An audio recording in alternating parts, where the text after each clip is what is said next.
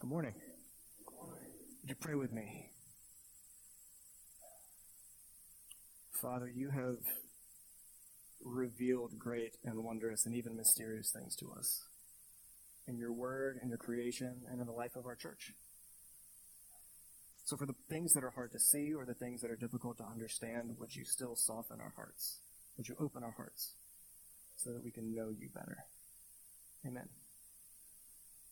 So, if you're like me, then many times in your life you've encountered John 3, and when you've read it, it's gone a little bit like this. Um, a man with a strange name comes up to Jesus and he asks a strange question, and he receives an even stranger answer and then there's something about Moses waving a snake around in the air. And it's all utterly baffling and confusing and foreign sounding until you get to John 3.16. It's familiar, it's comforting, it makes sense, and we just move on. But I want us to really settle into something that Jesus says to this man with a strange name, Nicodemus, about being born again. So Nicodemus is a Pharisee. And this is interesting when you think about all the different times throughout the Bible that Pharisees have come up to Jesus to trap him, or to expose him as a false teacher, or to trick him into something. It doesn't seem like Nicodemus comes for that reason. But what we do see is that he comes by night. Now, for John, part of that is that he's saying Nicodemus doesn't want to be seen. But it's also John's way of saying that Nicodemus doesn't quite understand yet. Because Jesus is the light, but he can't see. Nicodemus has seen these signs that Jesus has done. So, to this point in the book of John, those signs would be things like the miracle of Cana, or even Jesus cleansing the temple. He's seen those signs, and so he knows something must be going on, but he still doesn't understand who Jesus is. So Jesus wants to correct him. He tells him, he's going to show him that these signs that Jesus has done aren't just to validate the fact that he's a good teacher that's worth listening to. Those signs that Jesus has done are actually glimpses of his kingdom being established. They're things that Nicodemus can't really see.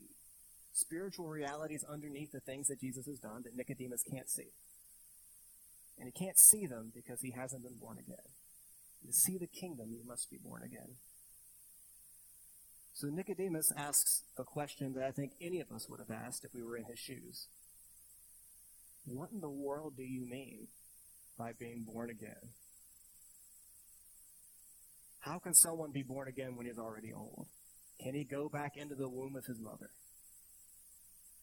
Jesus' answer to Nicodemus might sound really strange to us. But I think for Nicodemus, there was a lot in what Jesus said that would actually ring a bunch of bells. Jesus says in verse 5 Truly, truly, I say to you, unless one is born of water and the Spirit, he cannot enter the kingdom of God. Unless one is born of water and the Spirit. So, probably one of the bells that this would have rung in Nicodemus' head, because he's a Pharisee and he's a leader of the Pharisees, so he knows his Bible, is a passage in Ezekiel. Ezekiel's prophesying to Israel while they're in exile because of their sin, living in the middle of this punishment that God has given to them. But God says that even though you're unfaithful, I will sprinkle clean water on you, and you shall be clean from all your uncleannesses, and from all your idols I will cleanse you. And I'll give you a new heart, and a new spirit I will put within you. And I will remove the heart of stone from your flesh and give you a heart of flesh. And I will put my spirit within you and cause you to walk in my statutes and be careful to obey my rules. In other words, it's this prophecy that God speaks through Ezekiel to his people to say, I know you're in exile, and you're in exile because of your disobedience, but I'm going to do this work to cleanse you, to make you new, to draw you back to me, cleanse you with water, fill you with my spirit. But it also probably rings a bell that reaches even further back. Think about the Exodus story. Israel has just left Egypt, where they've been enslaved for hundreds of years, but they're being chased by Pharaoh's armies. And while they're being chased by Pharaoh's armies, they find themselves pinned in, armies on one side and the Red Sea on the other side. And so what does God do? He sends a wind. In Hebrew and in Greek, the word for wind and spirit are the same.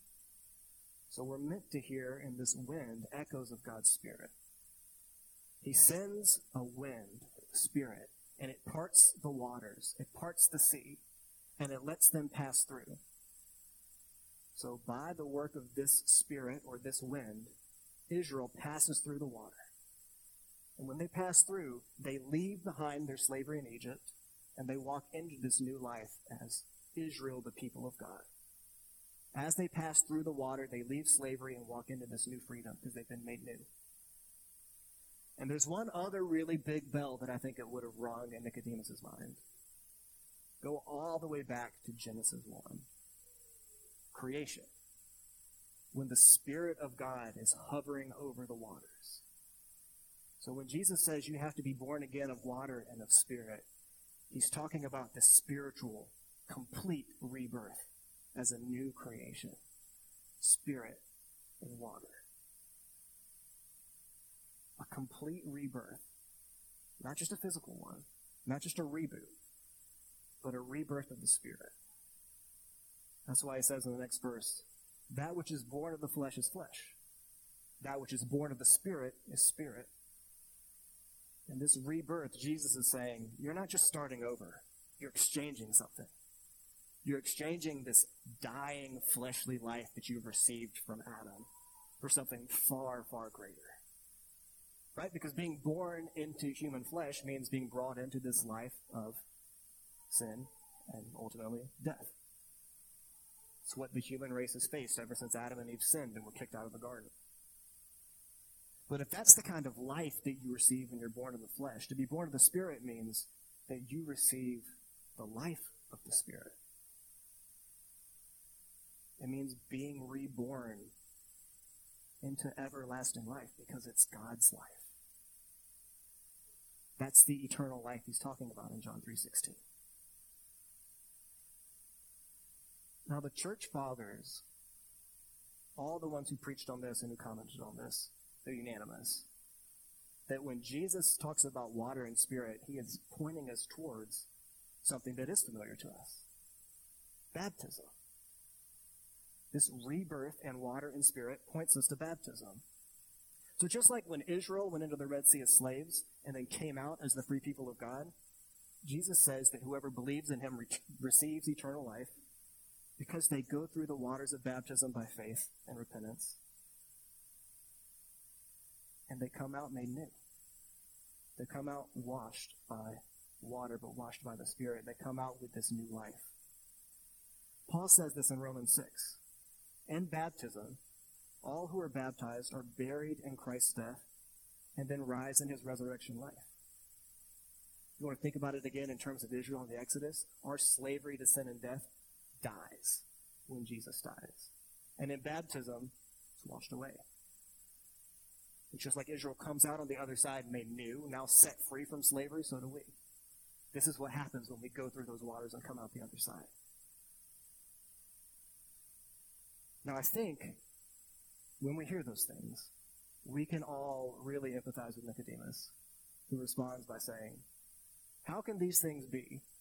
I don't think Nicodemus is saying that because it sounds foreign and alien. He's saying it because it sounds too good to be true.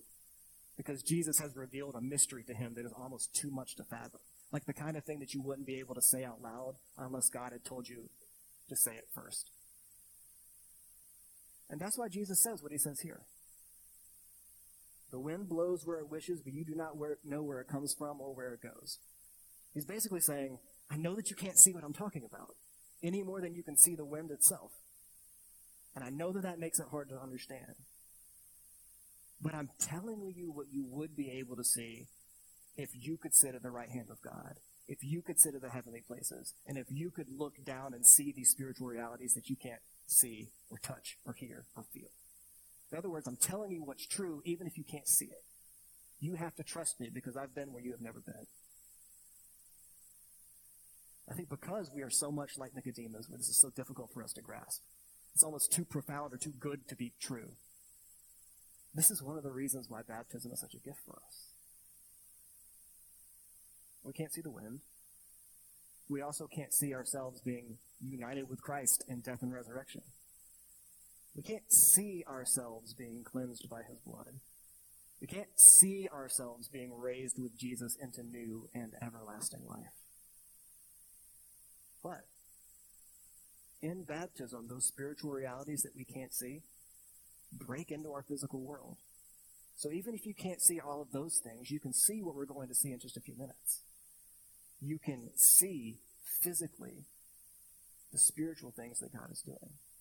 Now, it's not just that this water becomes magicified by, by Stephen when he does things and says things. It's not magic water, magic physical water that changes something spiritually. But what God is telling us is that God's grace is pulsing through that water. So that the water that God has made, this physical stuff, through that, He takes the physical washing of water and the spiritual washing of the Spirit, and He makes them the same. We get to see physically what is happening spiritually. God shows Himself to us in a beautiful way. Again, it's the kind of thing that feels like you shouldn't be able to say out loud. That we die with Jesus, but we rise from the dead with him. That we are washed all the way down to our core. It's the kind of thing that we really could only say if God said it first.